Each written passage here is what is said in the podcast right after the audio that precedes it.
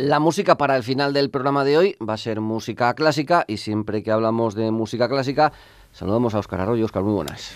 Hola, buenos días. Bueno, pues tú nos dirás qué nos has traído hoy para despedir este, este programa. Bueno, vamos a escuchar música, música didáctica. Eh, vamos a escuchar música de Bach. Ya en alguna ocasión hemos escuchado eh, música de este compositor del barroco, uno de los, de los grandes, del, no decir quizá, para mucho el más grande de la historia de la música. Eh, pero vamos a escuchar otros ejemplos de música para teclado de, de Bach, eh, música didáctica. Mucha de esta música la escribía Bach para sus propios hijos, que tuvo muchos, y en todo caso se utiliza hoy día en muchísimos centros de enseñanza como, como ABC de la formación musical y más concretamente pianística.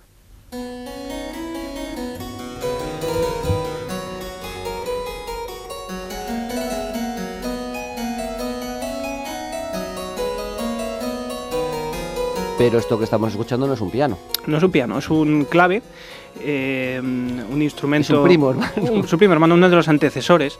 Eh, la evolución de la historia del piano pues es, amplia, evidentemente nada tienen que ver los instrumentos, los primeros eh, antecesores de, teclado, de lo que hoy día entendemos con un, piano, con sus martillos, con sus dos metros y medio tres enormes pianos de cola. Estos son instrumentos mucho más ligeros, instrumentos también que su mecánica, era su mecanismo de sonoro era diferente al actual. Ahora mismo un piano cuando lo escuchamos lo que hace es golpear con unos martillos de fieltro unas cuerdas entorchadas y, con diferentes grosores para, la afinación. Y este instrumento, realmente el que estamos escuchando, este clave o clavicémbalo, es una, cuerda mucho más fina que la tecla lo que hace es pellizcar con un mecanismo, con una especie de, pluma de ave, eh, pellizcar la cuerda. Por eso ese, ese, sonido más parecido a un, a un arpa, una guitarra, un instrumento de, de pulso y púa, digamos. ¿no?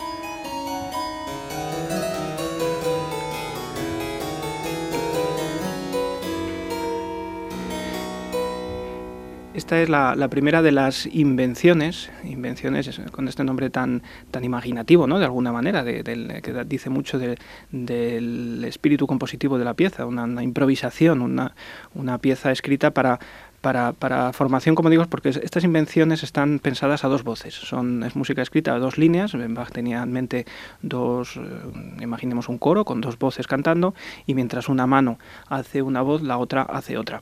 Eh, y además se van imitando. Vamos a, a escuchar otro ejemplo de estas, de estas invenciones a dos voces.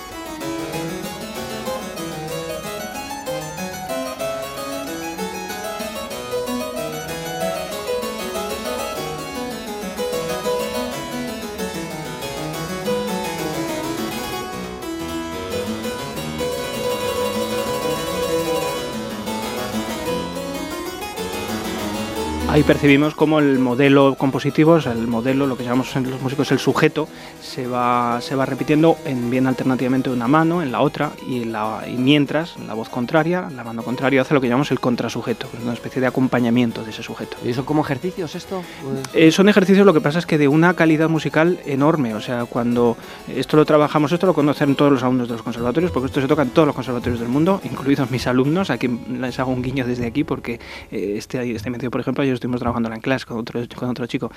Realmente el talento compositivo de Bach era que con estas pequeñas miniaturas son obras perfectas en sí mismas, tanto a nivel compositivo, armónico, estructural, los recorridos armónicos. Es decir, que nada tiene que envidiar a una gran misa o a una, o, a una cantata, ¿no? realmente con, con estas pequeñas eh, miniaturas. Vamos a escuchar otra de estas invenciones.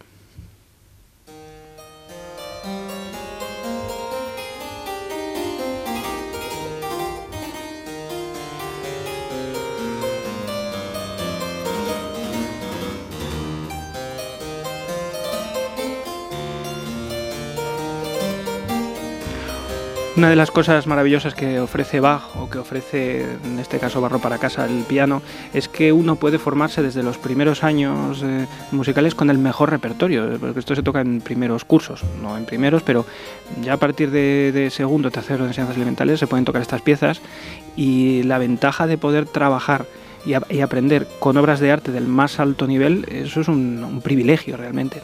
Entonces estas invenciones y las que escucharemos después, algunos ejemplos de las sinfonías, que son iguales que las invenciones, pero a tres voces, eh, como digo, están siempre fijas en los programas de los conservatorios porque enseñan una barbaridad y son música de una, de una calidad inmensa.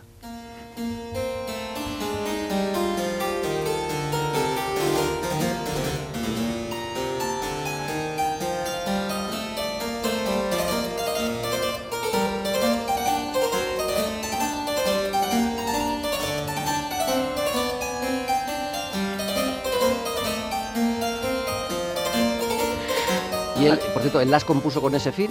¿Bach las compuso con este fin que tú has dicho? Sí, realmente la, barrera entre lo que para Bach era música didáctica o música no didáctica tampoco está muy, muy clara, porque eh, ya no solo estas invenciones o sinfonías, o el clave bien temperado, o las eh, otro tipo de composiciones variopintas que tiene con ese...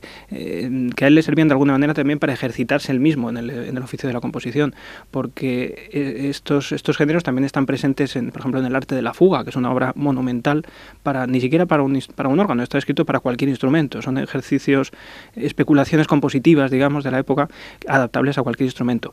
Por eso, aunque estas piezas sí que específicamente pues se sabe históricamente por las cartas y los escritos de la época que, que estaban sus hijos detrás y que había una, una, intención formativa directa, pero este, esta cosa didáctica que subyace en toda la obra de Bach está presente incluso en la más monumental de las misas o en, eh, o en eh, las pasiones.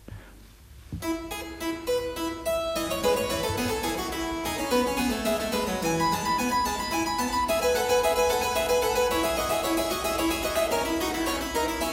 Por ejemplo, esta invención seguramente es la más famosa de todas, la que todo estudiante de piano ha tocado alguna vez, todo el mundo ha tocado esta, esta invención, eh, todo el mundo la ha estudiado. Es cierto que luego se toca de pequeño de aquella manera, ¿no? un poco con los recursos que uno tiene de joven, y luego de mayores nunca se tocan porque para algunos puede ser fácil. Sin embargo, afortunadamente hay grandes intérpretes, tanto de clave como de piano, que hacen versiones maravillosas que es bueno escucharlas.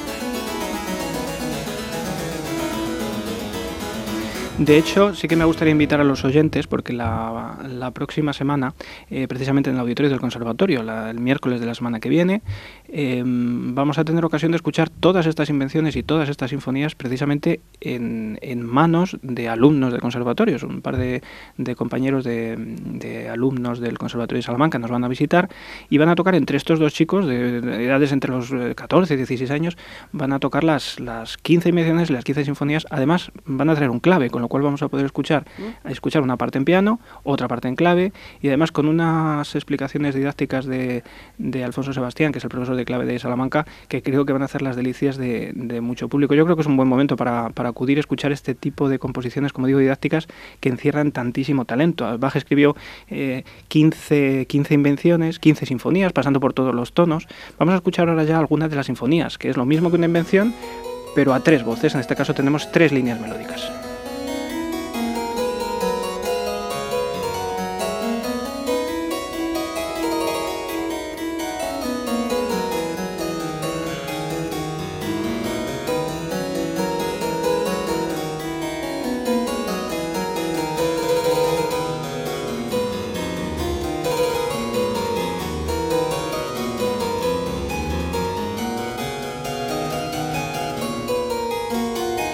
Claro, alguno se preguntará, ¿y cómo voy a hacer tres líneas melódicas si solo tengo dos manos? Porque claro, aparentemente con una invención a dos voces, la mano derecha es una voz, la izquierda otra, con sus complicaciones, eh, pero claro, a tres voces, pues es donde empiezan las dificultades. Realmente lo que hace Bach es repartir la tercera voz entre las manos. Y el reto del músico, del pianista, del clavecinista en este caso, es conseguir que eso funcione de una manera orgánica para que no se noten esos, esos cambios. Además son piezas muy cortitas, están en torno al minuto la mayoría de ellas. Además todas tienen eh, dos secciones, eh, que se repite la primera parte y se repite la segunda, una estructura de danza que se llamaba en la época.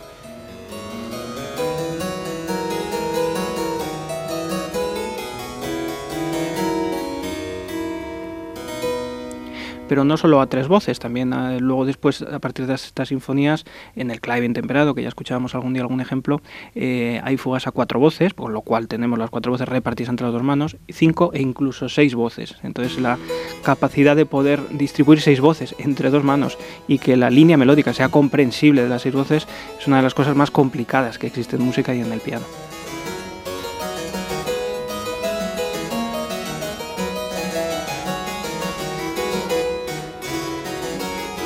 Y lo que nos has comentado quién es el que interpreta. Eh, sí, esta, esta? grabación de, de clavicémbalo, de hecho, es de una, de una colección que sacaron hace unos años, eh, bastante económica, de toda la obra de Bach, de esto de que son como 200 CDs, una cosa así, que sacaron toda la obra de Bach, toda la obra de Beethoven, toda la obra de Mozart, ahí tengo todas las, una detrás de otra.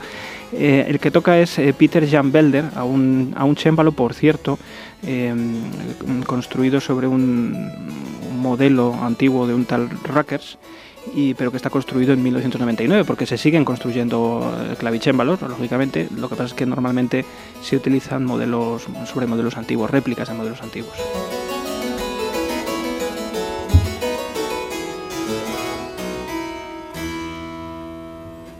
Pues de todas estas eh, sinfonías podríamos poner muchísimas porque además son todas maravillosas, cortitas como tú dices, no hay, no hay ninguna que tenga desperdicio. Una de las cosas que tiene buena la música de Bach, que digo yo muchas veces a los chicos, es que Bach no tiene trapos sucios, o sea, da igual cualquier partitura que saques, aunque sea un apunte de un ejercicio que compuso una noche allí para no sé cuál tal, es absolutamente genial. Otros compositores, de los grandes que hoy nos sorprenderíamos, por bueno, tienen sus más y sus menos, pero el pobre Bach no tiene nada que ocultar ni en su música más eh, con, más intenciones más grandilocuentes ni con la música más sencilla que nos podamos imaginar. Pues nos vamos ya con esta última pieza. Sí, esta es precisamente la última de las, de las sinfonías en sí menor, con una imaginación y unas ideas pues que luego plasmarían muchas de sus grandes obras. Hoy vas protagonista. Oscar, muchas gracias. Recuérdanos el concierto la semana que viene. Eh, miércoles que viene, eh, a partir de las 7 de la tarde en el Auditorio del Conservatorio. no, mañana, sino el miércoles. Exactamente, de la entrada libre y que todo el mundo nos acompañe y disfrute de Bach. Oscar, muchas gracias. Gracias.